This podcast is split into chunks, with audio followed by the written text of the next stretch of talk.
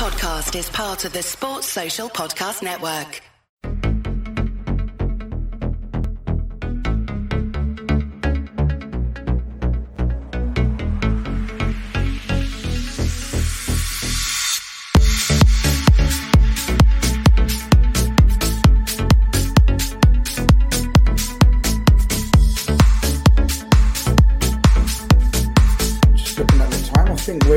Bang on time. Welcome, ladies and gentlemen. Welcome to another episode of Transfer Carnage. And Gav's going to think that's not the show's name, but I, I forgot to tell you, Gav, hmm. because the confusion between Carnage and Transfer Agenda Show. Mm-hmm. I've just named it Transfer Carnage without your permission. That's So, fine. Yeah, just thought I'd let you know. Sounds live. great.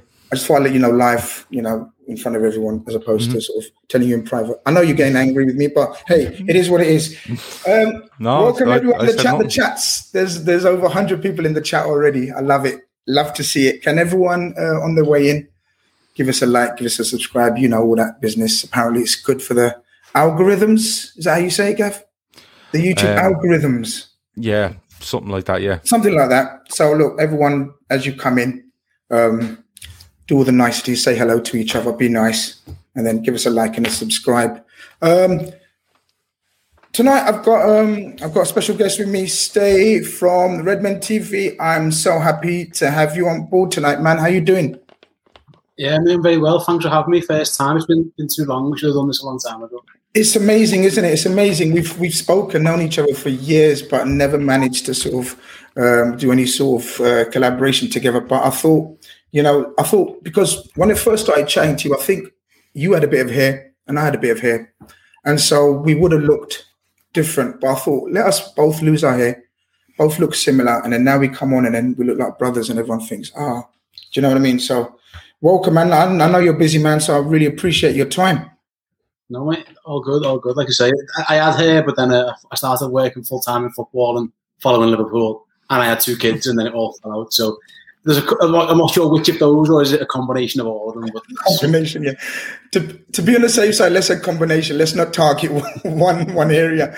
Um, also joining me from sunny California, Mr. Avi Blue Chip himself. How you doing, pal? Listen, Yeah. is it? I know we say sunny California, but is it always sunny in California, or is it just a phrase that we use? No, eleven months of the year, it's uh, it's really good.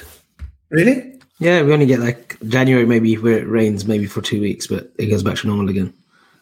So it's, so that's why it's called sunny California, right? There's like there's wisdom behind the the, the phrase. call it whatever you want. you can call it whatever obvious, you want. Gav's got a few names for it, but yeah, you can call it sunny California. Yeah, And Gav from uh, glamorous Dublin. Mm-hmm. How we doing, pal? Raining. Rains 11 months of the year here. Um, sunny in probably for two weeks in July, and then we just go back to normal. which for you is like a major problem because you like your golf and everyone likes to play golf in or any weather, right? You're you're any weather. You don't give a shit, right? Yeah, it doesn't matter to Yeah, me. you're you're mad in it. Yeah, Doesn't matter to me. I just put on the rain gear and out I go. good good um good rounds this week. You went you went last week, didn't you? Over the weekend, you Yeah, there. last Sunday. Last Sunday, good round last Sunday, yeah. you filmed. You, how much? 81. That is fucking decent. Yeah, it was good rounds, yeah. That is PGA, decent. I- standards. dude. you what? That's PGA standards, dude. No, no. It was 10 over par. It was uh, it was good though, for me. That's that's not. I love, I love this comment straight away because, like, you know, people say I bully him, but you know, come on, Matt, friend of friend of the what panel? This is just a shame Avi brings the standard down. That's that's un- that's uncalled for, Matt. Come on, Matt, you're better than that. You're young, But- yeah, he's young, um, lads. It's that time of uh, year, and what happens in this time of year? Like each week passes, and sort of tensions rise, don't they, on Twitter? Because like every week there's not a signing. Like people expect a signing a week, don't they? At this stage, and they they have a they have no regard for sort of tournaments going on all around the world, Copa America, um, the European Championships. Um, but um, I just wanted to touch upon a couple of things that have come out this week, and the first one was this morning. Was it this morning? Let me get my bearings right. Yeah, Queven, Queven Kelleher. Have I said it right, Gav? Queeveen, Kelleher. oh fuck's sake, Quiveen, Quiveen Kelleher. Mhm. Um, I- I think a brilliant young goalkeeper of Liverpool's has signed a new deal Ste your thoughts about him getting a new deal and also um, being us being told that he's going to be on number two. Uh, a big sigh of relief for you, or was you one of the the few that was okay if Adrian was on number two? I was absolutely not okay if Adrian was number two. I'm not even sure. I'm not even sure. I'm not even sure I'm okay if he's number three. To be honest, um, yeah. The, the, thing, first of all, I, I, can't say his name either, so I'll just keep us.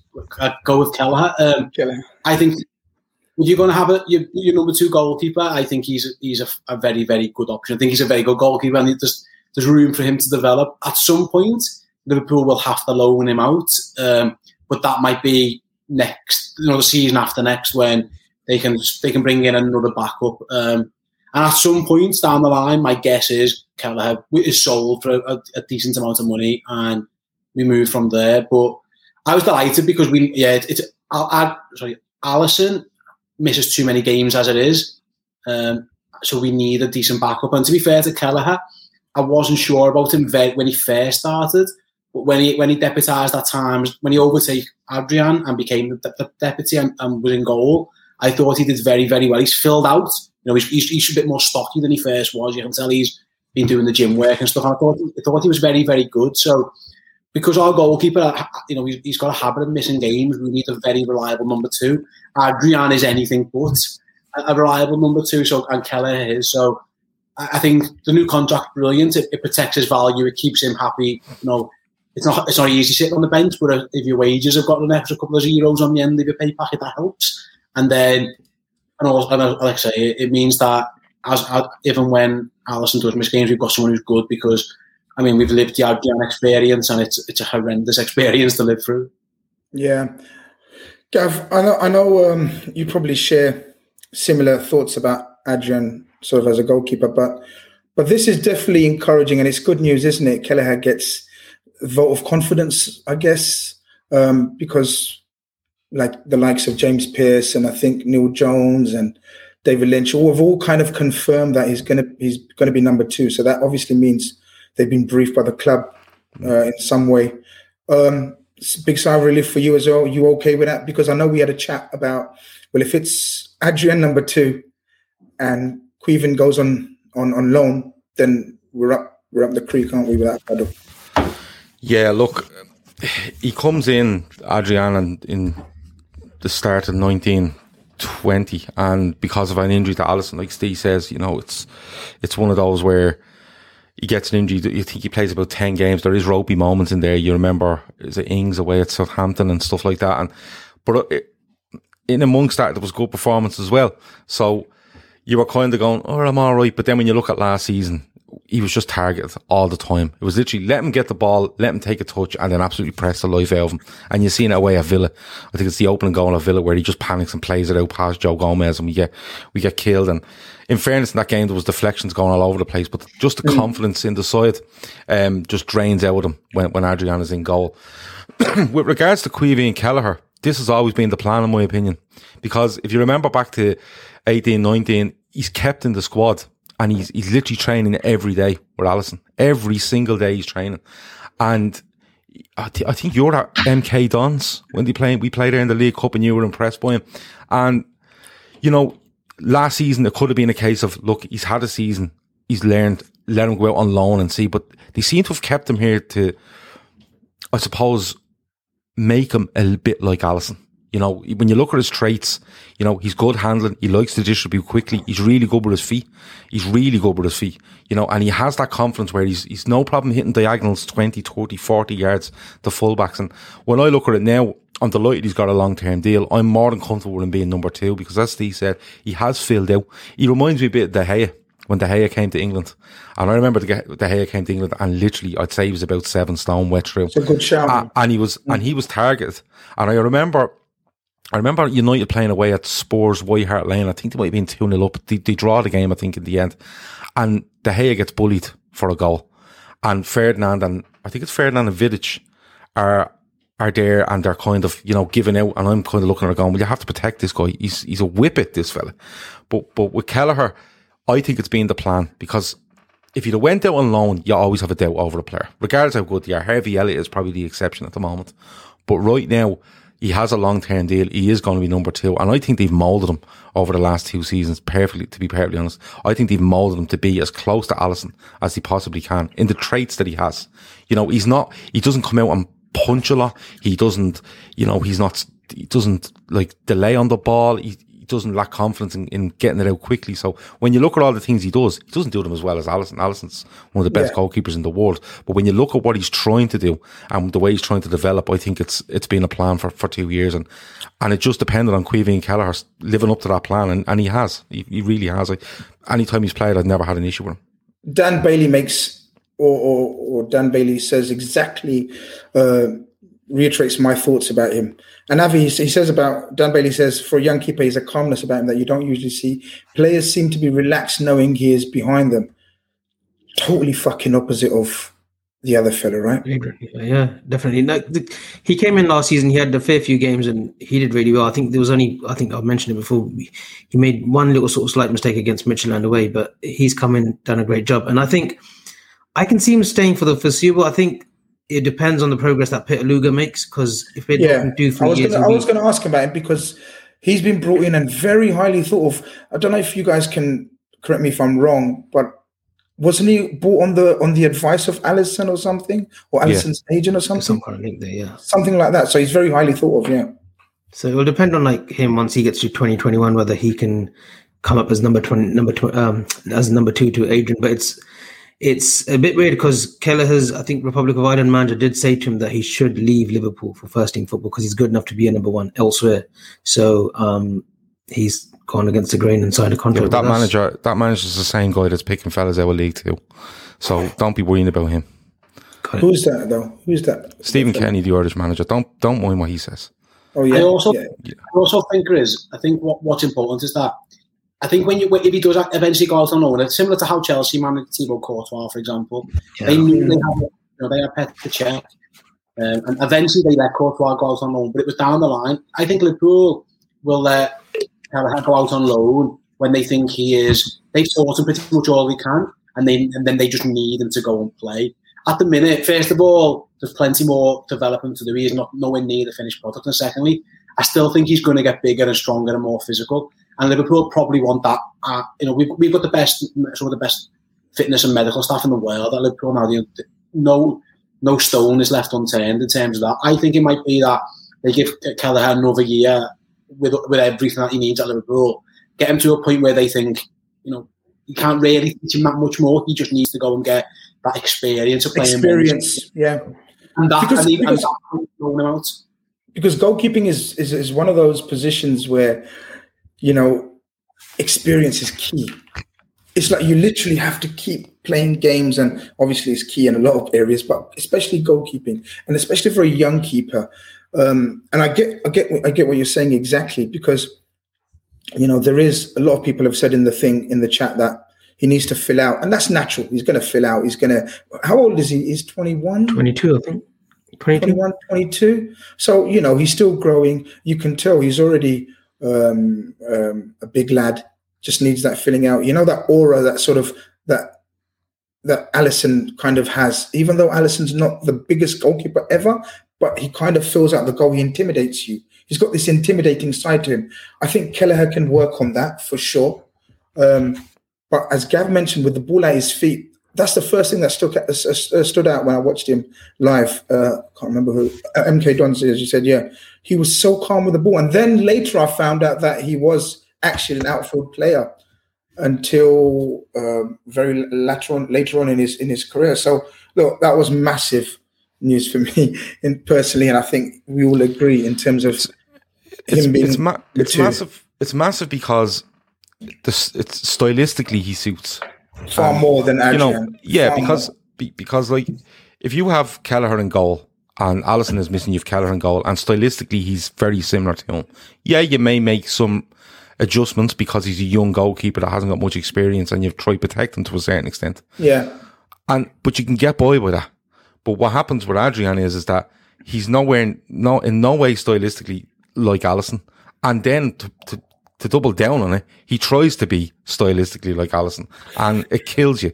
And defenders don't know whether to pass back to him, leave balls, attack balls, have a high line, drop. You don't. They don't know what to do, and it throws everything out of sync. So overall, it's. I think it's a good move. I don't know whether Kelleher will go on loan in a year's time. He may do. Like like Steve says, he develops, and they go. Listen, the last push for him is a year in the Premier League with somebody else, and you know, great. Um, and then he comes back and he looks to push Alisson or whatever it might be. Um, but overall, I think I think it's something that's being planned, and, and I'm, I'm delighted with it. I'm, I don't think you can have any any gripe about him being second choice. But just very season. quickly, just very quickly, and I want very quick answers. Right? I know you guys all love chatting, but I'm I'm going to press you for time. Just one like one couple of sentences. Tell me why Adrian was given a new deal, an extension. Go on, Ste your your theory or your thinking. Uh, I think you need three goalies. Again, the same reason I mentioned before. Alisson misses too many games, so you need someone to be on that bench if he's missing. And by all accounts, they love Adrian. Like as a fella, I think, I think from everything you heard, the club they love him. He's, a really good guy. He's actually getting paid a very good wage as well. It's bear, bear that in mind. They're paying him handsomely. Um, but I think it's a combination of Alisson's injury history and the fact that he's, just a nice guy who's, who's quite happy to be third choice. Ala you know Scott Carson at City, or you know like just these goalies who are happy to be about. Rob Green at Chelsea was the famous example. Mm. I think it's that that mold of player really. Mascot basically. Yeah, basically nice, yeah. nice fella. Nice fella, mascot. Yeah, oh, yeah. I, I, I, know Avi's and Gav's opinions on that, so I'm not gonna I'm not gonna delve into it. But um, so obviously everyone's looking for movement, especially us being a Liverpool channel. Uh, in terms of Liverpool movement, um, and sort of, I think, well, hit me kind of not surprised, but a couple of names that came up that are said to be for sale, or if we get a good offer, they may be on the move. Um, and one of them, so we kind of, we kind of accepted, expected um, Phillips to be sort of, if we get a decent, or if we get a good offer, we'd probably consider it. Neco Williams was a bit of a surprise for me, Avi. Was Neco Williams a bit of a surprise for you? No, because there was rumours that Southampton was sniffing around January time for him for a loan, but we wanted um, eight million. So I think if we can get anywhere around, I don't think he fits. It's very difficult for us to look for a right back because we're going to always. It's it's that sort of catch twenty two. We're always going to judge a right back to Trent, and there's no one in the world that can do what Trent does um, from that position. So you look at sort of someone who's sort of attacking. I don't think Neco, for me, he's found one ink in this sort of league, especially at the top level. I think maybe a mid-level sort of move to a Southampton, even like a Norwich if they get rid of Max Aarons, somewhere along there. Well, because I know they've come up Watford maybe. Um, I think that's sort of more his level, unfortunately. Um, nothing against the kid, always gives his hundred percent when he comes on, and he's gone with Wales to the Euro, so credit to the lad. But yeah, for me, I think if we can get anywhere between seven million to ten million, then oh, I'll bite their hands off and just take it. Gav, um, if we do manage to get anything like that, sort of let's just say between the seven and ten million mark, do you expect us to reinvest that in that area of the field? Or do you think we will try to manage or create from within like you know, Klopp often talks about sort of solving problems, not necessarily by going out and spending the money again on a another reserve fullback, another fullback that's going to be expected to play probably eight to ten games maximum a season, but at the same time be of a of a very decent standard, not obviously Trent standard.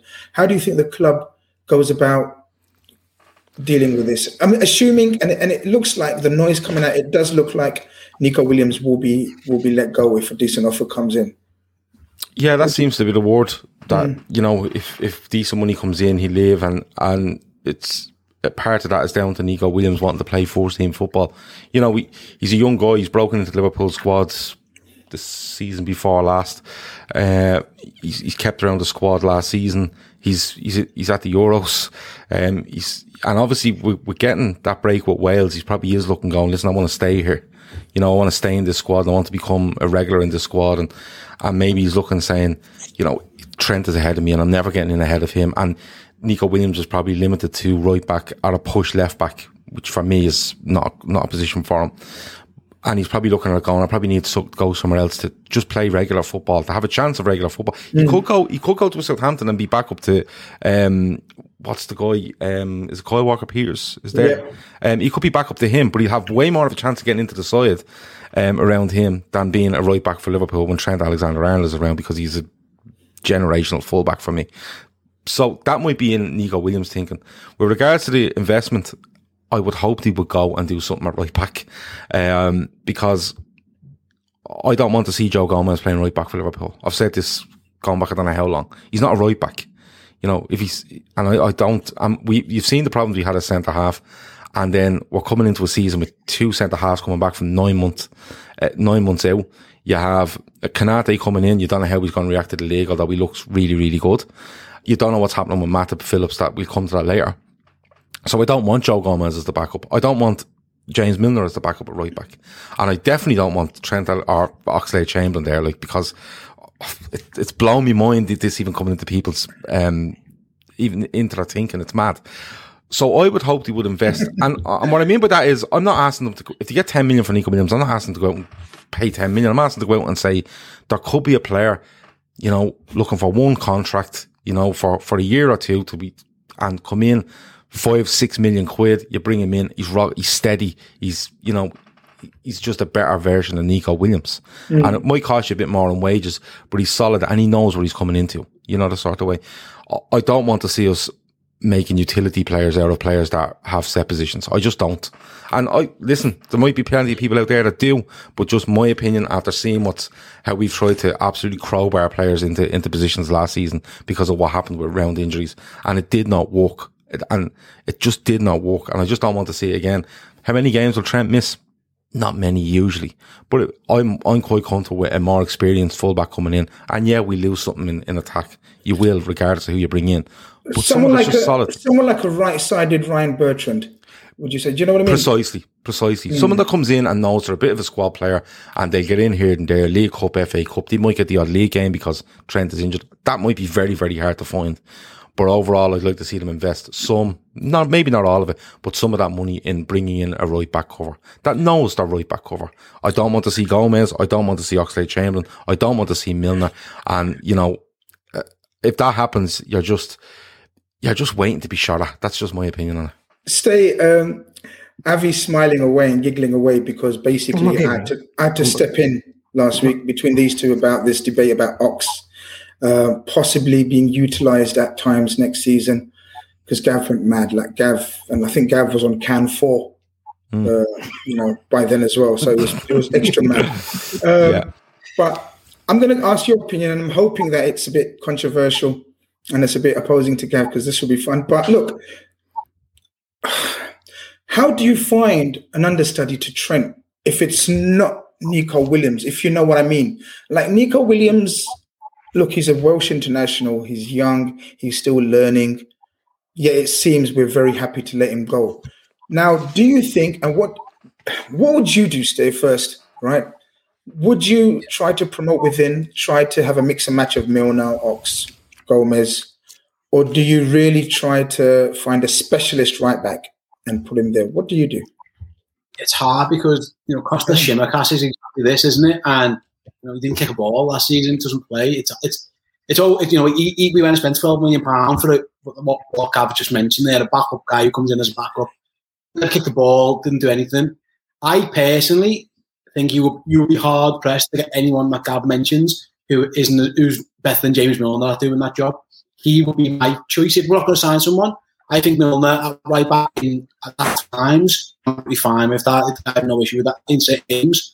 I think he can he actually be a bit more better defensively than Trent at times if he needs to be. He's not going to be he's not going to get up and down the pitch as much obviously, but I'm quite I'm quite happy and he'll be targeted by lads with pace. I know I've seen Wilfried Zaha have him on toast a couple of times, but that, that is what it is with backup players. It, it's it's almost impossible unless you're Manchester City to have two in every position. Um, one guy got, who's been mentioned recently in the press, and I know for a fact Liverpool love, is young Conor Bradley from Northern Ireland, Northern and Northern Irish international already. He's only just about to turn 18. Um, which you know, Nick Neco's only just turned 20. By the way, there's not that big, and, you know, it's, it's only two years. I know they love him. Like he is really, really high thought of. Northern Ireland were keen to get him a cap as soon as they could, because in case you know, in case they want, they, they're worried about residency and stuff. But he's only just moved over here. I think he came over here in 2019 from a semi-pro Northern Irish team, and he's he's blown them away how good he is. Um, I've got mates who cover the academy like you guys probably have. He hasn't played that much, obviously, because of the, the huge disruptions, but Liverpool love him. Um, and it might just be that they're thinking, if we have to have a year of Milner until we have Conor Bradley. And bear in mind, he was he's a little bit like Trent, who's a midfielder who almost converted to play in that position. It might, I, I would, mm. I wouldn't be shocked if that's the plan. Like they, Jurgen identified Trent about five minutes after he got through the door. Like he went in and went to the youth team. Who's your best? Who's your best player? They said Trent, and he said, "Do us a favour, training to be a left back." He obviously didn't fancy in the final climb, um, and it, we are where we are with that. I would be perfectly reasonable if they, excuse me, sign a midfielder first, because if Milner's going to be a backup right back, he can't also be a backup midfielder. We that is one we mentioned before. You know, Rafa Benitez saying you know Blanket can only cover so much. You pull it off one, yeah. you take away from the other. Um, so if Liverpool go and buy a midfielder, which I expect them to do, then I think he becomes your backup right back. I, I completely agree with Gav. The last thing I want is to see Joe Gomez over there. Um, he doesn't need that. He's running up and down that wing all day. We don't need that at all. He, he, he, I think he got he broke his leg at Burnley playing right back, if, if, if I'm correct. The first of major injury he got a, a yeah. few years ago. Um, I don't want him playing right back. He's a centre half and he's he's a really good one, so we don't need that. Um, but I, I am quite happy with Milner. And then if they develop on Conor Bradley, again, he's a kid. He's 17. He's about 10, 18. It might just be that he does what Trent does and plays the odd game here and there. But I, I think we saw with Tsimikas the fact that I don't think it's you buying backup players who aren't going to play. It doesn't always work. A little, it, was a waste of money. What yeah. Tsimikas off of Liverpool season? He did nothing. So and, and he's, he's just a nice lad by all accounts and stuff. He never never kicked the ball. And that's what's going to happen if you buy back up with Trent because you can't, you can't, you can't replace the best right back in the world, which sort of got. So I think that's the plan. I think that is Liverpool's plan as well. And I think Liverpool are quite happy that Nick will go. I think that I think that tells you something as well. It, it, they haven't yeah. said no. They haven't put the blocks on that. He, he's they're, quite happy to let him find another club. I think that speaks volumes as well. If he was if he was as good as people maybe want him to be, he'd have been shot down straight away. Yeah, Ste makes a very good point, and I, think that's that goes for the same for for Nat Phillips, don't you think, Gav? Um, the fact that sort of we've we've sort of let it come through our journalists, our local journalists, that we're happy to accept a fee. There is a fee out there that we will say yes to for Nat Phillips, and I think that says a lot, as Ste says, for for the likes of Neco and for himself. Um, this was kind of this was not as um, a shock I guess I guess a lot of people may have thought that yeah, Nat Phillips. Look, I, I said it. I done a I done a brilliant tweet that got like a few thousand likes, and it said something along the lines of um, Nat Phillips. Uh, I'll never forget him. Look, we would never forget Nat Phillips. None of us. He's an absolute folklore hero. He will forever be for that mad season that was the COVID and the injuries, and he stepped in and he absolutely secured our spot uh, for Champions League.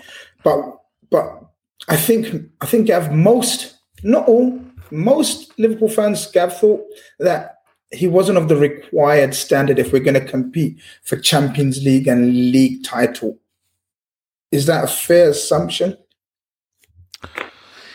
Um, it depends what way you're making that assumption, and, and I keep going back to this. But it it all depends on, on Joel Matip and what he did with him. It, it genuinely does with regards to Nat Phillips because uh, look, Nat Phillips is not the best centre half in the world. He's not the best centre half at Liverpool. He's probably not in the top three, four centre halves at Liverpool, but he's very dependable. And uh, I've I've made it clear. I've I've said it quite clearly that I would I would go in next season with five centre backs. I genuinely would. I would go in with five centre backs because we went in with we went in with what three, three last three and Fabinho last season. and you see what happened. Now people will tell you like, "Oh, stop being so dramatic. It won't happen again." I'm not saying it'll happen again, but you've two two of your major centre halves who have been literally haven't played football for nine months and they're coming back in. You've got Matip who is not dependable. Great centre half when he's on the pitch, but not dependable. You've got Ibrahim Konaté that's coming in, as I said before, into a new league. Um, no matter how good he is, it's still a new league. You know, we've seen good centre halves come into this league and struggle and then progress. We've seen it, you know, the sort of way. And I would, I would just, I would just keep Phillips. I genuinely would. Oh, for the sake of 10 million, yeah, for the sake of 10 million quid, I would, I would be happy with that insurance policy there because we don't know what's going to happen with Van Dijk. We don't know what's going to happen with Gomez. We nearly know what's going to happen with Matip, and it's not good. Do you know what I'm saying? And and Konaté, you give him a chance. I if you're going to keep Matip, you lose Phillips or you keep Phillips. If you if you move on Matip and you bring in another centre half, then I think Phillips becomes a question over him. I think you're right. I think the club will accept 10, 12 million, whatever it might be. They may do that because look, he was playing for Stuttgart's second team a year, a year ago, you know, the sort of way. So it is a massive rise. He's a cult hero. Those fellas getting tattoos of Nat Phillips head in the brick and all sorts of stuff. um, but I just, I just, my worry, I, it's, it's brilliant to see the lads Gomez and Van Dijk coming back, but I still, in the back of my mind, think we need some sort of insurance. And I think Phillips might be that if Matip stays at the club. And, and that's just the way I am on it. But I think you're right. I think they will accept the bid. But again, like you said with Neco Williams, if they if they if they accept ten to twelve million, just go and sign Kabak or go and find another centre half for twelve million. Don't mess around and say and try be cute and say Van Dijk, Gomez, Konaté, um, Matip. Because I, I think I think you're asking again. I think you're asking for trouble. There's no stay. I, I I agree with Gav in terms of there's no way we take a risk right this season. There's absolutely actually before we go on to that, let me just clear this from the screen. Appreciate the super chat. Thank you very much.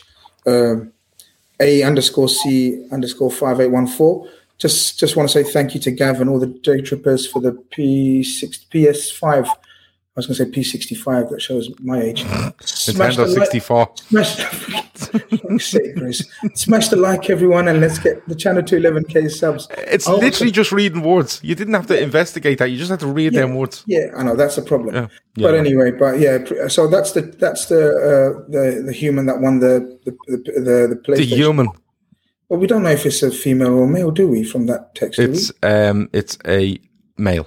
Is it male? Yes. That's, so that's the gentleman that won the uh, mm-hmm. the PlayStation, which everyone knows we gave away at 10k. We've got an amazing giveaway at the next uh, at the next uh, landmark. But but stay back, going back to the Nat Phillips debate. If we do sell him again, which looks like we've put it out there, so that means we're inviting offers, and that's usually a sign of yeah, give us the money and he's gone. I want to ask you about Ben Davies and your opinions on him what it means. Why is he there? Why did we buy him? And is he in the back of Klopp and coach's mind as the fifth choice? As a, and, and we know the four that we're sticking with, right? The Matip, Gomez, Konaté, and Virgil. Or would you not be comfortable with that and say, look, we get 10, 12 million for Phillips, but we go and get another centre half, which again is so fucking difficult to do. How the fuck are you going to go and find a fifth choice centre back that's happy to be there, you know. So what do we do in this situation?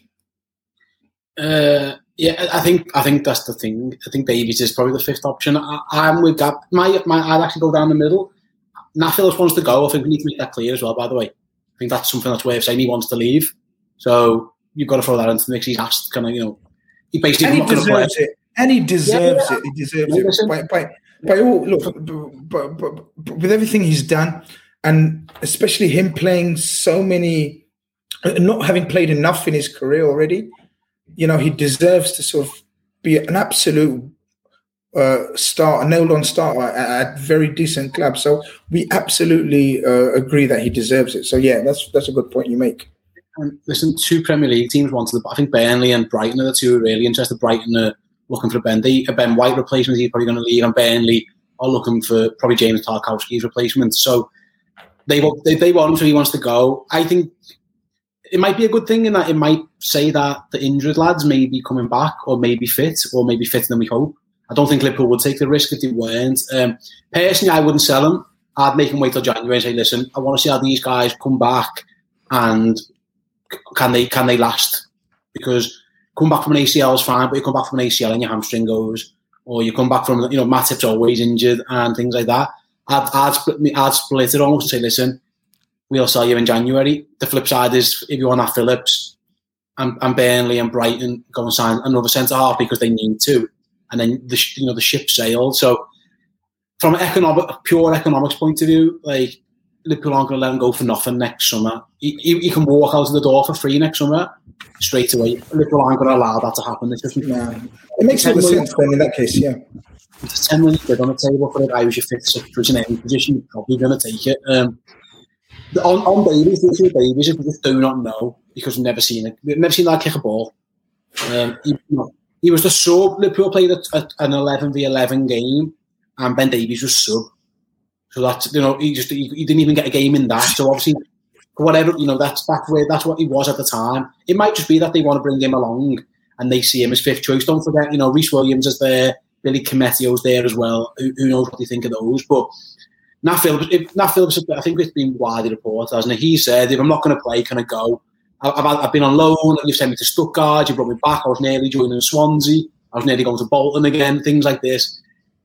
For him, he, there's a chance, a once in a lifetime chance, probably for him to go and move to a Premier League team. Like Liverpool aren't going to stop him doing that. And from from his benefit, it probably makes sense. Like say, if you're from purely selfish Liverpool point of view, I would ask him to wait till January. But I could see why he wouldn't be happy with that. And to be fair to Jurgen Klopp, he's been happy. To, he didn't want Danny Ings to go, but Danny Ings got the chance to go and be Southampton's main man, so he'd let him go because it's the right thing to do. And he's done that a couple of times with players, and I think that's what the situation with, is with Nat Phillips. I think he's said, "Here's your. Who am I to say to you? You, I'm denying you a, a move to a Premier League team to, because I need you to be there in case Joel, Joe, Virgil, and uh, and Ibrahim all get injured. I think that's very. I think that's harsh to do. So I, I'm with you. I expect that, and I don't think it'll be that long. I think I think the dominoes are starting to fall in terms of the centre back market. I think Ben White looks like he's the first one to go, and then James Tarkowski is going to move, and then Conor Coady might move, and it's all going to fall down. And, and it's going to it's going to when they when the all the dominoes fall, after it's going to be a starting centre half for somebody. And fair play to him, he deserves it.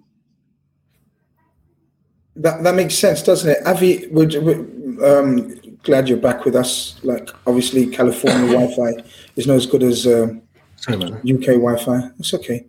But um, I'm just, we were just talking about Nat Phillips, and and and Ste touched upon um, basically the domino effect of, and that's what usually transfers windows kick off, don't they? One sort of deal happens, and then it kind of leads to other deals, etc., etc. And it, it seems like um, Arsenal have made the plunge for Ben White. Um, I didn't expect Arsenal to be the club to, to take the plunge. I mean, Ben White was linked with us. We, I know we liked him. f- I know for a fact we liked him a lot, um, but we weren't willing to pay that kind of money for him. United were linked with him. What? How much is it? Well, 50, well, 50 million, Gav. 47. So- It was it was thirty it was thirty five a year ago, wasn't it? Yeah. well, you know, he's I'm not I'm not one bit surprised Arsenal are doing this because they're fucking insane. well. There's a video of him chasing Gemma Collins now, Gav. So his price has gone up. Um, I don't know if you've seen it going around. And vi- Having a clue what you're talking about. It's, oh, well, you need to get on Twitter more. I keep telling you. Mm, um, really. Absolute gems on Twitter. But Avy, um, 50 million. I mean, I can't believe it, but it is what it is. Arsenal needed a centre back. Look, I rate Ben White very highly. I think he's a fantastic footballer, um, and I do rate him. But 50 million's crazy, right? And then when you compare it to um, the player we've bought, Ibrahima Konaté, for 34, 35 million, fans have this perception, and I was chatting to Ste off or, or before we came on, and I'm chatting to you guys that we've got this perception of sort of the the, the most expensive is the best, the shine, you know, the the the the, the, the this marquee, this this sort of fascination with a marquee signing. Now, to me, and to I think most of the footballing public, Ben White for 50 million, Ibrahima Konaté for 36 million. Haven't we done this more smarter business? Of course we are. Just on Ben White, if he's 50 million and he- again, I think it's British media again, it's the hype um, of local sort of pundits who have sort of glamorized this player. He, he had a really good season at Leeds, don't get me wrong, in the championship, right? Last season, he had a shaky start at centre back and then he got converted to a DM role by Graham Potter. So where does he fit in at Arsenal? Is he playing alongside Partey or is he playing alongside Gabriel Magalhaes? Like, where's he actually fitting in? 50 million for Ben White is this is what makes me grateful that we have a structure at the club. We have like a Michael Edwards that think and they have a you know they go through the metric system and they have a, a, an array of players that they go through. Right, they'll have option one, option two, option three, and so forth. Ben White for 50 million. If he's worth 50 million, why isn't he starting for England ahead of a uh, Tyrone Mings? Would you go out there, rich, literally pay 50 million for a Tyrone Mings? A, a, a, central defender who's ahead of Ben White for England. Yeah, well, uh, the only the only defence I give to Arsenal is they're probably looking at him as a young centre back. That yeah, they'll overpay for him now, but you know, in two or three years' time, he could be absolutely the man at centre half for Arsenal. Or you know, if he is that and Arsenal do what Arsenal do and they sell them on for 60, 70 million and they get three good seasons out, whatever it might be, the issue for Ben White is going to be that Arsenal being Arsenal are going to sign him for 50 million, make a big fanfare about it, and then drop him right in the middle of that defence with all the other lunatics around him. And it's going to affect Ben White. That's what will happen because that's what Arsenal do. They sign centre backs, they drop them in, and all hell breaks loose. Like they had that guy Saliba. Right? Where does that leave that exact my next point? Where does and, that leave him? And he was so highly rated. Now he had got personal problems. I know. I think his mother and father. No, don't quote me in this, but I think his mother died or Australia. There was something something went on there, and I think he wanted to go back to France because of um, family issues, and, and, he's a young guy, and that's absolutely fine. But that doesn't make sense for me that deal. But having said that, Brighton are looking going fifty million quid for Ben White. I'll take it all day he's, he looks a very good player. My only worry for Ben White is that it's Arsenal, the club he's going to, because they're mad. They're absolutely mad, Arsenal. Like they're crazy, and they will they will just drop him him in and expect him to be the man that will you know lead Arsenal's defence for the next ten years, and it's it's a big job to do that, especially at Arsenal. And then, Grizz, you're mentioning like the domino effect. I think Burnley have done really well. They brought in Nathan Collins, I think, from Stoke, who was previously linked with Man United, funny enough, about 18 months ago. Um, so obviously that would probably pave the way for Tarkowski to, you know, maybe leave. But yeah, again, Ben White, it's it, it's uh, yeah, it's crazy money, 50 million, and that's what makes me grateful that we have got a Ibrahim Konaté and for 35 million. It's smart business, um, and I can put it I'll say it out here now. Next season, Konaté will have a much better season than Ben White. A much better season than Ben White. I think you know what I, have got a I've got an inkling. I've got a feeling Ben White may even use, be used at right back because they they're trying to sell Bellerin. And you got to remember, or sometimes they, they, they did that with Chambers though. They did that with Chambers when they bought him for twelve million from Southampton. They put him. He was supposed to be a centre back, put him at right back and then but Ben White, ben, positions. But ben White is a far better footballer than, uh, than, than Chambers. Far better footballer, and uh, you know possibly right-sided centre back. Sometimes they play three at the back, but I know we're sort of talking about sort of getting 10 million for Neco and 10 million. Where are we spending this day? Where are we spending all this money that we we seemingly putting into the coppers. All this money, yeah. twenty billion quid, you just put. A lot of, hey, listen, that's that's half a player in the Premier League you can get now. Because yeah. because Ste you um you told me about this McGinn fella from Villa, and it's caused quite an uproar over social media. Um, what's wrong with McGinn? Like, take it away. Why why the uproar? uh, I think the price you mentioned 50 million for Ben White. Well, it's 50 million for John McGinn. The, the, the thing is, prices now, it's, it's, I don't know what players are worth. What you got to remember is football clubs at the lower end of the Premier League. Well, I, I know we're in the pandemic and that, that but like they don't need to sell anymore. Like you, you could just, you, you used to be able to just go and poach the best player from the, anyone from 10th to, to 20th, you could just go and take their best player off them for like, for, for relative buttons because they were all skint and needed the money we're not there no more. And again, I know pandemic uh, is changing, but the pandemic's affected everybody, so everybody's moved. You know, everyone's in the same boat there. Like Aston Villa don't need to sell John McGinn, and Brighton don't need to sell Ben White. So Ben White might not be a fifty million pound player, but he's a fifty. He's worth fifty million pound to Brighton, and you know Wilfried Zaha at Chelsea is the exact. Sorry, at, at Crystal Palace is the exact same. He might not be a fifty million pound player, but he's worth that to Palace, so they'll put that on him and what that does, it does a few things. It says to the player, we're not blocking you from leaving. We're not saying, no, you can't go. Someone's got to want you and, and, and compensate us over what you're worth. Because, you know, my house might be worth X. Say my house is worth X amount. And if someone knocked on my door saying, offered me that amount of money, I wouldn't say yes. Because the hassle of me having to move out of my house for exactly what it's worth. But if he said, I'll double, I'll double what it's worth, then I'll probably let him go. I'll probably let him have it You know what I mean? It's things like that. I think its value is so relative. And John, I like John McGinn. I think he's a very good player. But Yeah. it's the 50, you see 50 million pound and people go, wow. And then you look at someone like a Jadon Sancho going for 75, and then you go, well, for 25 million more, we could have it. I had people messaging me about John McGinn saying, well, for, for, for 5, 10 million more, you could have Jack Grealish. First of all, that's nonsense. Jack Grealish goes, it's probably going to be closer to a three figure sum than, than 50 million quid. But it's, it's all relative. Like Villa do not want to lose John McGinn. So if they say, if Liverpool come knocking, they say John McGinn, you can go if Liverpool pay, pay 50 million quid, then that, that's almost them that's almost them putting a block on the transfer without actually blocking the transfer and pissing John McGinn off. I think it's kind of that thing in that all these clubs just do not need they, they just do not need to sell players. There, there is no there's no rush to do it, and I think that's where we're at now. Things have completely changed from the day where Man United could just go and knock at Wigan's door, take Antonio Valencia off them for buttons, and then he becomes Man United captain, and plays 200, 300 games for them. That day, day's gone. If they want to go and buy Brighton's captain now, or they want to go and get Wilfried Zaha or James Ward-Prowse or whoever from a, a bottom Premier League team, it's going to be a big old fee because they just do not need the cash, and that's where we're at. And that's why, to be honest, sometimes the, the deals are going to be for the top end players are the lads who are running contracts now. So, you know, Kylian Mbappe, for example, he, the reason Kylian Mbappe's name is being banded about is because he's got one year left. Absolutely. So and and Jadon Sancho wants to leave, and his contract situation's a bit up in the air and stuff. So there's a big hole. There's a massive difference between taking a lad who wants to go from a team who's and contracts are running low and things like that, and going and signing someone who's under contract for years at a team who, who don't need the money. And that's that's where we're at, John McGinn. And listen, yeah, I think from everything you read and you hear, John McGinn is a player Jurgen Klopp wants. One of those signings where it's the manager who wants him. You got. Uh, I've mentioned before about you know the analytics and the, the staff and, they, and Michael Edwards and the amazing team he's got. My suspicion is John McGinn is one of these that Jurgen Klopp said, "I like him. Can we do something about it?" And, and time will tell if we can. That's a very interesting point he makes, Gavin. I wanted to come to you on that. I know Avy's got some opinions on that as well.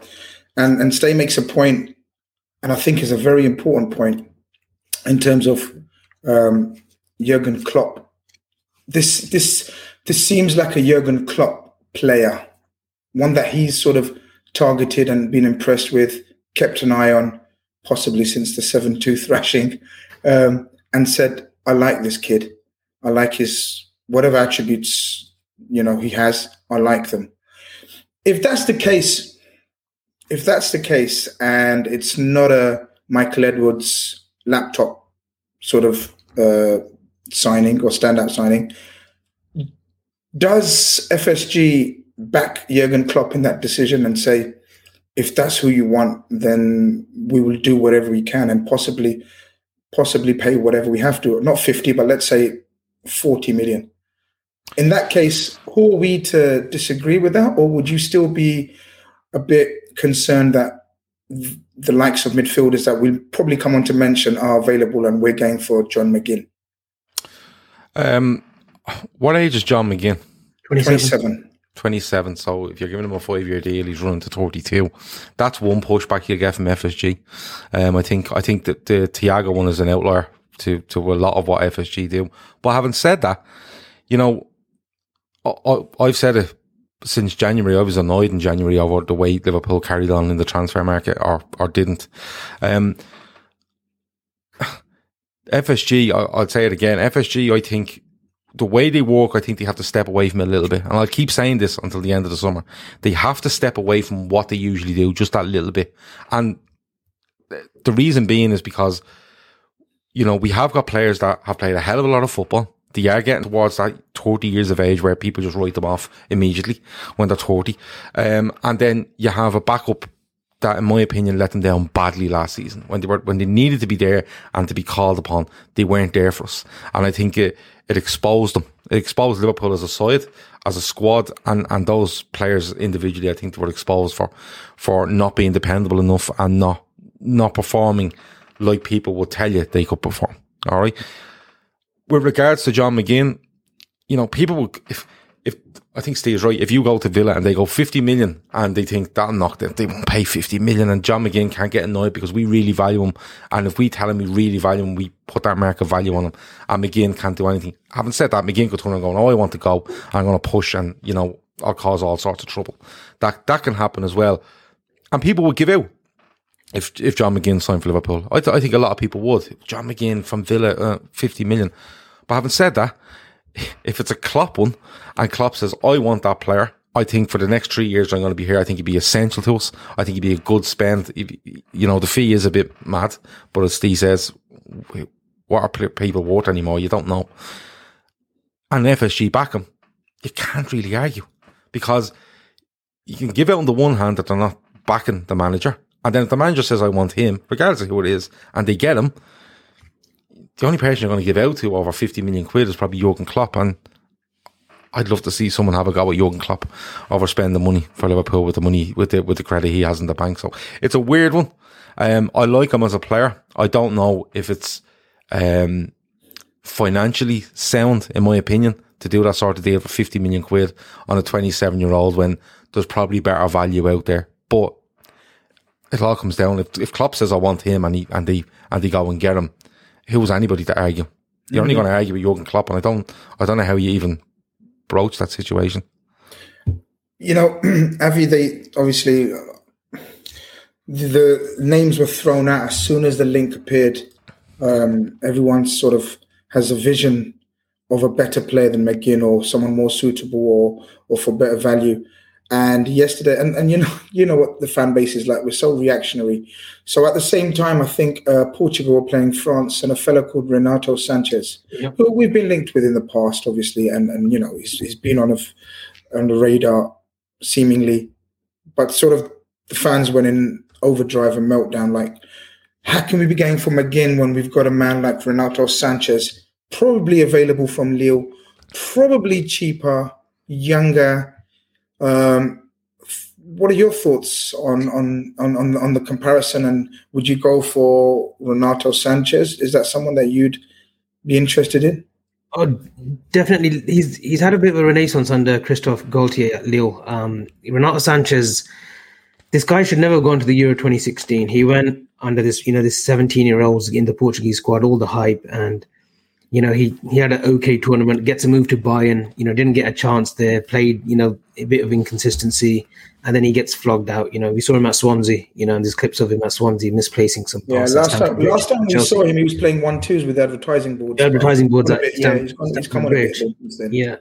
But look, he's obviously found the right club at Lille. Um, he fits everything. I'll be shocked if he doesn't fit everything what we're looking for. Not in terms of a he is very similar to Gini, um, where he can hold the ball up, he can drive with the ball, he can you know keep the, he he wants the ball all the time. Yesterday you saw that against um, France, constantly asking for the ball, constantly asking for the ball. For me, he yesterday was a big acid test and he passed it. Um, he brought so much more control to that Portuguese midfield than Bruno Fernandes did. Um, hence, he was dropped. Oh, that fraud. Yeah. So, if it was possible that we could get a you know deal done for like a Renato Sanches. He's what 23, 24 in August. If we could maybe get a deal for around 30 to 35 at a stretch, I would be all for it. John McGinn, look, there's there's there's going to be people for and against. For me, ideally, no, he wouldn't be my choice. But look, if Klopp and you know Lijnders and Krawietz have seen something in him that say, look, he's the right engine for our team. He's the next cog in that machine that we're trying to build for that next sort of phase to challenge the cities and Chelsea's. Then I'm all for it. But at 50 million, no, you can't sell that to me at 50 million. No chance. I wouldn't even pay more than 25 for him. Really? Yeah. Okay, as bad as that. Um, someone put, oh, Gav, I think you put up a comment where someone said um, um, Bayern have sort of got a, a buyback clause on Renato Sanches. Yeah, the rumor is that there's a buyback clause, and yeah, there's a rumor that there's a buyback clause of 30 million. And I heard this earlier on today, and someone did say it in the chat there a second ago. But apparently, Bayern have got a buyback clause on them, and they could um, activate that. And I don't know when the when I don't know when that runs out. You know, it could be the end of this summer, and then the active that goes. But uh, there is a rumor going around that Bayern are ready to um, activate that for 30 You could million. see that. You could see that. I mean, I'm not sure if the kid himself would want to go back to Bayern maybe possibly I don't know. He may want to sort of come back to the Premiership Premiership again. But if that's the case, thirty million, then obviously there's no no point sort of discussing it uh, any further. I think if Bayern, I think under Nagelsmann he would shine in that Bayern system under Nagelsmann because I know he's he's now Bayern Munich, so I think it could work out for him. But again, it, it's one of those: would a player want to go back to Bayern after the way he was sort of treated as well? Like, yeah. you know, he didn't really get much of a crack. Mm, interesting, interesting. But look, Ste. I think we're very. I think we're adamant, despite what some opinion pieces have been coming out from the article in terms of we're not going to be looking for a central midfielder. I think it's it's it's imperative, absolutely imperative. When when someone like Gini Wijnaldum's minutes are no longer there, that you have to you have to replace those minutes. Dave. We can't. Are we really? We're going to rely on on Keita and Ox and Jones to, to to make up those minutes. I wanted your opinions on on Keita and Ox, and in terms of what you would do with them personally, in terms of again, if if offers came in, is there one that you'd keep? Would you keep both? What's what's your thinking on the two of them? Because they just like Matip is key, as Gav says, to the defensive situation. I think Keita and Ox are, are absolutely vital to how the midfield is set up, type thing. So, what do you what, what do you think about them two characters? Uh, I, I'm not a big fan of injured players. I've always said this like guys are always injured all the time. They're just they're a waste of space. And I, don't, I mean, and I don't. It's not personal. I just they're a, they're a waste of time because they can't play. And if players can't play, what's the point? Um, you can't. I, if offers came in, I'd take both. And I, I, if someone said to me, sell those two, and then you're going buy three centre midfielders, then I would personally, just because I want three reliable players, and I, I like them as players when they're fitting on the pitch. I thought know, Naby Keita at times has been really underwhelming. You talk about that seven two I feel like that's probably the low point for him, where he was just dreadful. But then post lockdown, the first time when we were about to be crowned champions, he was probably our best player. So it, we see every section of Naby, but I would. He's injured all the time, and that, you can't rely on him. We had this with Daniel Sturridge, and we had this with Adam Lallana as well. they take a place in the squad they take wages, and you can't just keep buying, buying. There's a limit on how many squad players you can have in numbers. And if one of them's taken by one of those guys, it means you're, you're effectively always one down because one of those two isn't always going to be injured. Which, I don't know which one it is. There'll be a, how often are those two both available? They're not. Um, so I again, it's not going to happen. I think Liverpool will keep both of them, um, but I wouldn't be against getting. I wouldn't be against getting rid. I think Ox is most most definitely going to stay. I, I'm pretty sure they've actually told teams that he's staying, like don't bother when they've had knocks on the door. Yeah. Keita, I, I think he probably would sell. I don't know if anyone would buy him at the minute, just because the, the, the price what people would pay and the injury risk is too large. Um, go back to your first question. Liverpool will sign will, will sign a centre midfielder. And i have got no doubt about that. I think all this noise that oh they're happy to go with it, they're happy blah blah. You know, we, we were happy to go with Danny Ward in goal and then there's, and then we went. You know, it's it's nonsense. That Don't, I'm not having that. That's just a, a negotiating tool. I think. I'm, in fact, I'm almost certain that's what that is. You know, we're not desperate. We're not desperate, but we kind of are desperate. We just don't want to let you know we're desperate. Um, yeah. Liverpool going to centre. Um, who it is, again, that, that depends on the market. There's it's new Neuhaus from Gladbach's one who we know that we've been linked with, and then John McGinn's obviously the latest one. It's probably it's probably going to be one of those two. Um, like Youri Tielemans was linked, and he's a very good player. I just don't see him leaving Leicester, to be honest. I'm not sure Leicester would let him go. Um, but I think, I personally, my my guess is if I had to get that they'll sign John McGinn. Uh, I don't know what fee that'll be for. Now they'll work it out.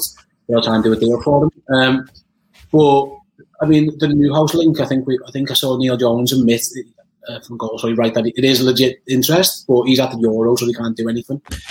Um, so we'll, we'll wait and see how that one goes. But Liverpool will say, I'm, I'm convinced you can't let a guy who plays 50 games a season leave and then it's not replace him. It's just, it's impossible. You can't, it's just, Jurgen Klopp and Michael Edwards are not idiots. As much as you know they try and play dumb in the media, they're not clowns. They, we're losing the, we're losing the one guy who's always available. We're going to have to go and get somebody else because every single one of the other ones isn't always available. So yeah, they'll they'll definitely sign someone. Just we'll wait and see who it is. Well, there you go. You don't don't say we don't give you exclusives on on on, on, on the Khanage Transfer Show. We've um, we've just heard from Ste, so go and follow him on Twitter. He's just announced uh, John McGinn as a player. So you didn't announce it, Chris. You, have done it now. Give him a chance, will you? So he's he's he's gone in on McGinn. So that's one for Neuhaus because Avy's uh, told us that Neuhaus is uh, near enough completed and done. We're just gonna waiting to announce it, and then Ste's gone on again. But Gav, um, getting away from these two spoofers, Gav, um, we Three. uh, three. We we always hear about Jurgen Klopp sort of being um, being very comfortable with a small squad, very small, tight knit squad. He doesn't like working with big squads because his his philosophy, his coaching is all about unity and keeping the the, the understanding and sort of the balance, keeping everyone happy, motivated. Mm-hmm. That changes this season, doesn't it? That absolutely changes, surely. Because if it doesn't, then I know you said who's going to question Klopp. I would question Klopp for a start. Me and my army, right? Me and Yeah. my army. Because if Jurgen Klopp is happy with with this with the situation that that hap- that occurred last season, I get the the madness of the centre back scenario. But mm-hmm. overall, January, and we know we're not going to revisit that. It was mental. It was wrong. There's no defending it. If anyone's still defending it, then you're mad. You're absolutely mad. Surely they would have had plans from then, since then, that this doesn't happen. And as you said, as you said earlier, we've got to do things different. Surely if that includes Jurgen Klopp, right? Yeah, like you know, I was looking at Liverpool's possible starting eleven. You know, without transfers coming in, and you know, there's been a lot of money spent on that side. You know, and, and people will say, "Oh, we got such such and such back in." That doesn't matter. You know, if you run a business, you don't run a business to get so much in and then spend double that. You know, just it's, a business at the end of the day. But I, I do think that Liverpool need to need to step out of the comfort zone just a little bit, a bit like they done with Alisson, or a bit like they done with Virgil van Dijk. You have to do something. I'm not saying to that that magnitude, um, because that's probably a hundred million pound transfer in, in today's money. I'm not saying to that. Like Steve said, you, you have a player there that's guaranteeing you 50 games a season, and he's gone. And why he's gone, nobody really knows. You know, nobody knows definitively. You've seen, you've seen from Gino. Yeah, you've seen from Gino Wijnaldum.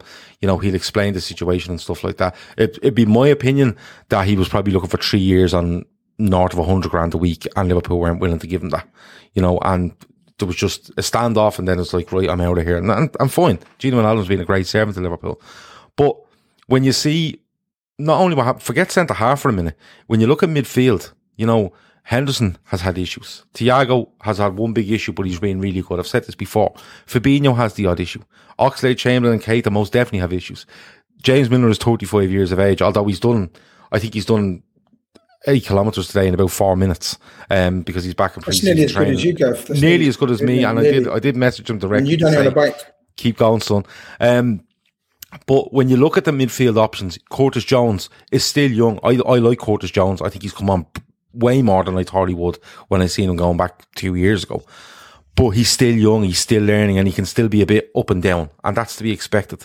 So when you look at that midfield, Grizz, and I hate using the words Gini replacement because people just think who what player in the world is exactly like Gino Wijnaldum and we get him. I mean a body, I mean another person that's dependable. Mightn't be the same style, but it's dependable. Neuhaus hasn't been injured, I don't think, in his whole career. I think I've read that somewhere. He's, he's brilliant injury wise. He's he's brilliant and he's he's an excellent record. And maybe that's what they're looking at. Someone that's really reliable and he can walk him and mould them. You know, the sort of way. So I, I agree with Ste and Avy and yourself. I think the midfielder will most definitely come in. Who that will be, I don't know. Uh, my my preferred option would be Youri Tielemans. Um, I think just the style of player that he is. I think the, the age he's at, the the value you could get out of him, the experience he's had in different leagues, and especially in the Premier League and in Europe with Leicester, I think is is really really good. And then you look at Ox and you look at Keita, and for me, Ox will stay because of the quota. Right, I think overall, I think the quota. Because we need him at right back, Gav. No, no, nothing to do with right back. I think it's it's because of the homegrown quota and you know the way the squads work. The only thing about Ox is I, I'm wondering how trusted he is because he was injured and he was back and he was fit for a long time and he didn't seem to be getting on the pitch. He didn't seem to be getting starts. He didn't seem to be getting a lot of game time. He scores at Burnley, of course, but I'm just worried how much he's trusted. And maybe it's just a case of nursing him back and you'll see him, you know, involved a lot more next season. With regards to Keita, he's all the tools, Grizz. He has all the tools. But like you said, he's just it's just not consistent enough getting on the pitch. And if me personally, I'd sell him and I'd sign Houssem Aouar. That's what I'd do.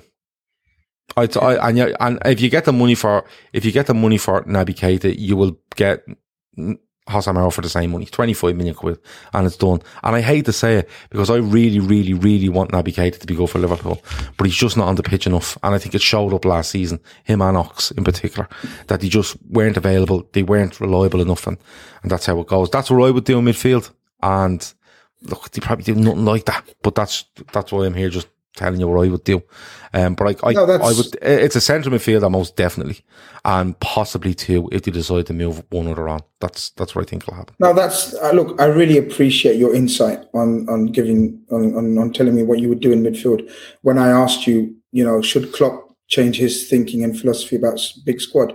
But listen, you can ask. Well, well, well, well. I've answered that. I've answered that. I've answered that by saying that Gini leaves and Keita leaves, and you bring in two. It's the exact same size squad. show. Avy, you listen. He has a go at me Ste in shows. Simple right? I don't answer his questions. Right today, the roles are reversed. He's he's answering the wrong questions. I've asked him about Klopp. No, and you could. does his mindset change? no, People in the chat know. People in the chat know. after that, after that, hold on. After that answer, I'm uh, two have left the club and two have come in. Do you think his philosophy changes? No, it's the exact same numbers. If I'd have said to you, um, keep Ox, keep Keita, and, and tell you what, sign three more because you never know who'll be injured, then his philosophy changes because then he's 32 players and he doesn't know what to do with most of them. So his philosophy won't change. I think it's just the, the amount of people or the amount of dependable players that he has. I think that's what he will learn. I think Avy, one one area of the pitch that where I think it's unanimous, absolutely unanimous. There's no argument that we definitely need. We definitely need a player that is that is good enough to sort of rival one of the one of the guys up front for a starting spot. So we've tried the likes of Origi, Shaqiri, um, Brewster as well, and they haven't been up to it. Jota, we spent decent amount on, 45 million, and he's proven to be quite uh, an able deputy or even fighting for a place. It's unanimous, right, that we need to go for attacker. Now, an attacker that was mentioned this week, we tried to try to cover every rumor that comes out on a weekly or a daily basis, and one that was coming out last night or last couple of days is. Um, I know you're going to ask me about how this pronunciation. Eh, Milan. Daniel Milan. Daniel Malen. Why are you cursing? Why It's you not cursing? Milan. It's not Is Milan though. You say is it- Milan. Milan. Yeah, but it's not Milan, intentional, Malen. is it? It's not intentional. It's Daniel Malen. Daniel Malen. All right. Malen. That's He's going to be called Milan. Malen. It doesn't matter. Malen. You know what I no, it's not Malen. It's not Milan. All Okay. right. Daniel Malen. Okay. Um, so this is links come out uh, again. I thought he was fantastic against um, who did the Dutch play the other day in the Euros? I can't remember now. Where he went started, didn't he? North Macedonia. Yeah, North Macedonia is it. There you go. Gav watched Grizz, it. Grizz, you'd play well against North Macedonia, to be honest. No, no, that's uh, yeah, I probably would. But look, Daniel Malen, Ma- Daniel Malen. Malen, Malen. attributes, strengths, weaknesses. Talk to us about 15 Daniel seconds there. Malen. Yeah, there's two things. Um, I know Gav mentioned Houssem Aouar, but that's a strange one because I'm pretty sure if he was going to be snapped up, he would have been snapped up by someone by now. Because Lyon are definite. They they literally will t- to get him off his uh, off them off off their books literally for 20 million euros, and no one's budged yet. And that's a weird one for me. Why it is maybe attitude issues and whatnot. Daniel Malen. Um, I don't want to put the markers on him, but he does remind me of a young Ryan Babel. Ryan Babel had a great under 21s tournament for the Dutch team, and we brought him off the back of that when he was in the same team as Marco Richters and uh, Royston Drenthe. And, you know, Ryan Babel, the first debut season, he was on fire as a substitution. Like, he, he was literally like a super sub, um, changed a few games. The Arsenal Champions League game at home, when he comes on and scores, I think he wins the penalty as well for Gerrard to convert. Um, he's a good player. I'm just always a little bit skeptical when it when the Dutch players make that transition to the Premiership, especially recent times. Um, but yeah, he's got the tools. He's he's a very intelligent footballer. Um, I think the goal that he set up, the first one for Dumfries, or was that the game before where he, you know, a normal selfish player will just like shoot. Yeah, it was the game he before, set- but it shows yeah, his he intelligence, yeah. set that up for Dumfries. So he's got intelligence, movement. I know um, Big Kieran Thorne's a massive fan of him. Um, I think he did a study on him as well. um, for one of the uh, scouting reports. Um, but yeah, he just a little bit of shades of Ryan Babel. Um, under the right manager, if that if we are interested on uh, in, interested in him, then I would you know I, you wouldn't think that his career would go as you know the way Ryan Babels did. You'd think that Klopp and the team around him they would definitely um, keep him grounded and really get you know make him a really mature, intelligent player and make him the finished product. Ste. Avy mentions that he's sort of uh, a Ryan Babel type, which isn't very encouraging, I guess. Um, for what we need, uh, uh, it's been muted that we're, we're we're trying to we're trying to go in a different direction in terms of a forward, um, something different that we haven't got. Would you be in favour of that? So, so for example, we've got we've got forwards at the moment that are very multifunctional, can play anywhere across the front, and then we've got Bobby who can drop deep as well. Even Sadio can play that deeper role as well. What are your thoughts on what kind of forward we need to bring in this summer? Then would you would you go for a target man like we've been having links with Vlahovic? I know we're interested in Vlahovic actually, um, who's a totally different type of striker to what we've got. A bit of a throwback to young Andy Carroll, you could say. Um, what's your thoughts on the type of forward that we should be looking at? Yeah, there's an I think there's an argument to me that Liverpool could just gone by what you call an out and out number nine, just someone who just stays up front and scores goals. I think that I think the fact that Roberto Firmino struggled to score goals is the, is the argument in itself for that. If you just go and buy someone who is around the six yard box inside the penalty area and bags everything away, there's a there's a definitely a logic to that. I don't think they'll go that way because I think they want someone who is multifunctional just so that they can get enough games into them and they can cover each other. Uh, the thing with Malen is that if you look, we've said before if John McGinn might be a a Jurgen Klopp player, I wouldn't be surprised that he's the stats guys plays. If you look at the stats last season, was it 27 goals, 10 assists? He's 22 years old. Like the stats are almost saying he's on the the Mo Salah, Sadio Mane trajectory Yeah. of the, it's Yeah. going. And if he's going to explode and become what he could be, maybe become what the stats say he's going to become, then we would quite like that to be at, at Liverpool. So if you can get him now for like the 35 million quid that they're talking about, again, very much in the Mo Salah range, then then it makes sense that if you go and get him and and, he, and then he goes on to that next level at Liverpool, then you've got yourself a hundred million pound player. We've done that twice already, so why not trust them to do it again? They've probably done it three times actually, because I think Diogo Jota's probably looking like he might be on that same path as well. Um, personally, I wouldn't be averse to Liverpool going out and signing, and, I, and like I say, and I went out number nine. Your Lewandowski, Harry Kane, Erling Haaland, Haaland type player. It makes sense to do that, but they are they are three world beaters. To find one of those who Liverpool could get might not be the easiest thing. I, I, again, personally, if it was up to me, I think it's probably time to replace Bobby Firmino with someone who's more reliable in terms of goals. But I don't think Jurgen Klopp agrees. I think Liverpool agree with that. And I think if they go for someone, it will be someone more like like Malen, like we've mentioned, who can do a couple of jobs. He's young, so isn't isn't going to be phased if he's on the bench a little bit. Like, and he's got to earn his place. I'll let Diogo Jota, and then we go from there. I think that's probably more. If they do it, that'll be the way they do it. But personally, if, if you could go and find me a number nine who, who just bangs, you, you can get your 15, 20 goals all the time. I'd be all in favour. I just don't really know who that is in this market.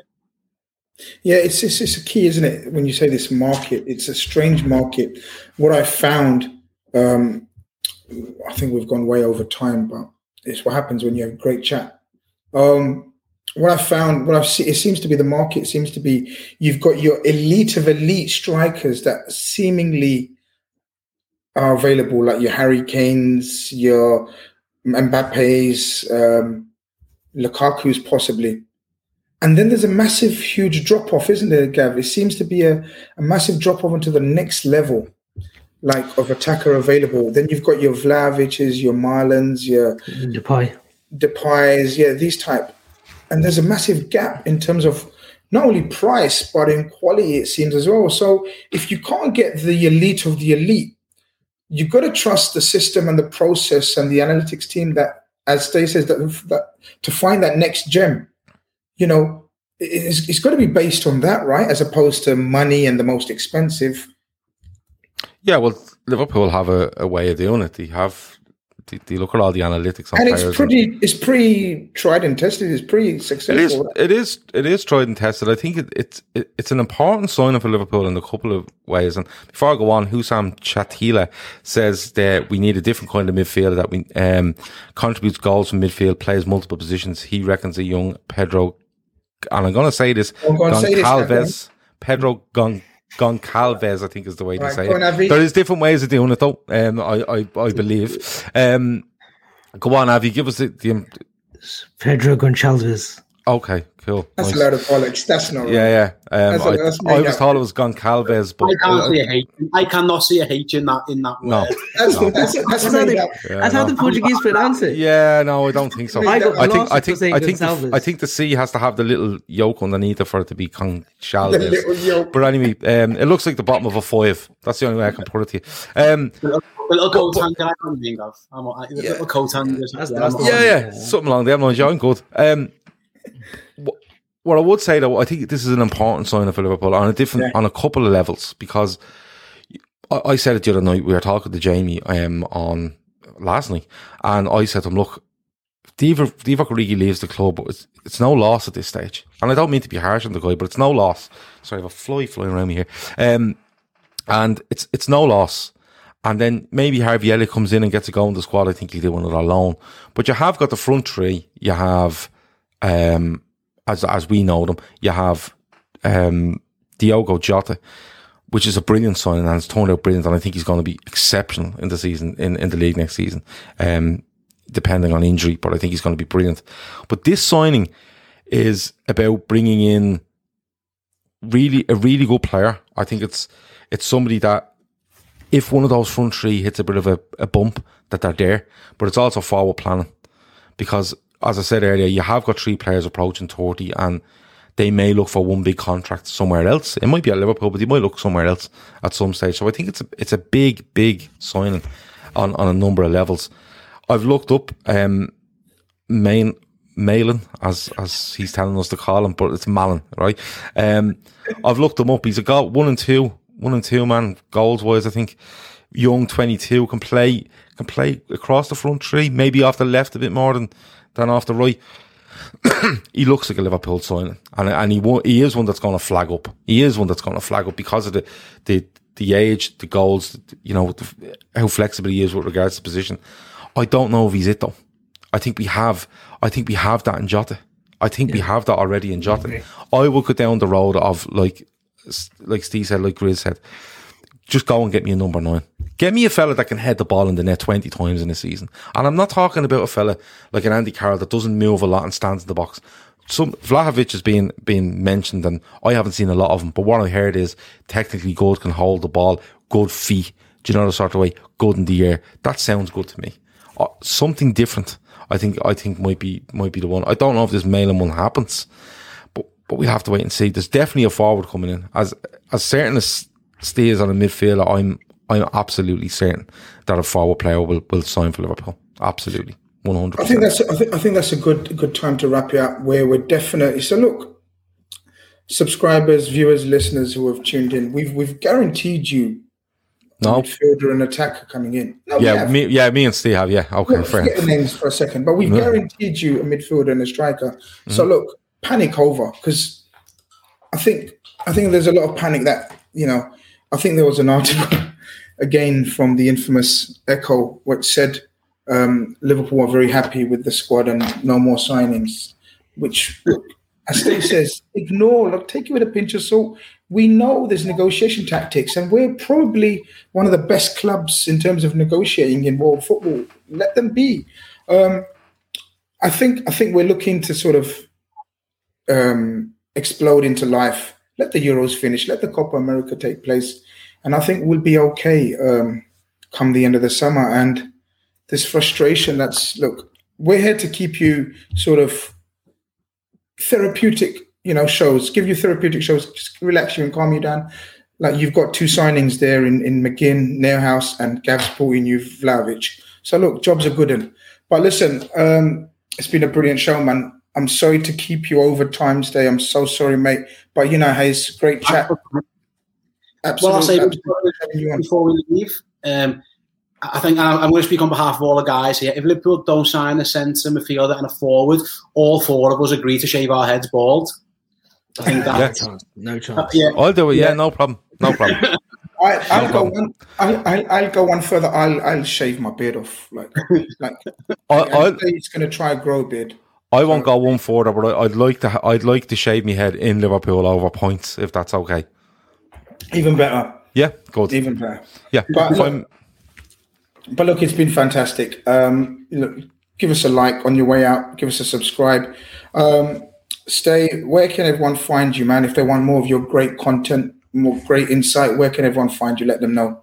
uh, Twitter at SteHoare, S T E H O A R E, and I'll be tweeting mainly nonsense about Everton, but a bit of Liverpool. Amazing stuff. That's what we like to hear. Um, Mr. Blue Chip, it's been a pleasure. You I too. know. Um, I know your Wi-Fi let us down, but sort that out, mate. Come on. Thank What's you. the point of living in a 1.2 million mansion when your Wi-Fi's crap? Okay, and I'll sort it Yeah. out. I'll make sure it's um it's up to scratch next week. And Gav, um. That's an- now you know what it's like to be on the other side. Listen to my Yeah, I enjoy it. When I ask you a question, listen to it and then answer it accordingly, mate. All right. okay. Um, make sure you watch this back and read that out to yourself before Sunday, won't you?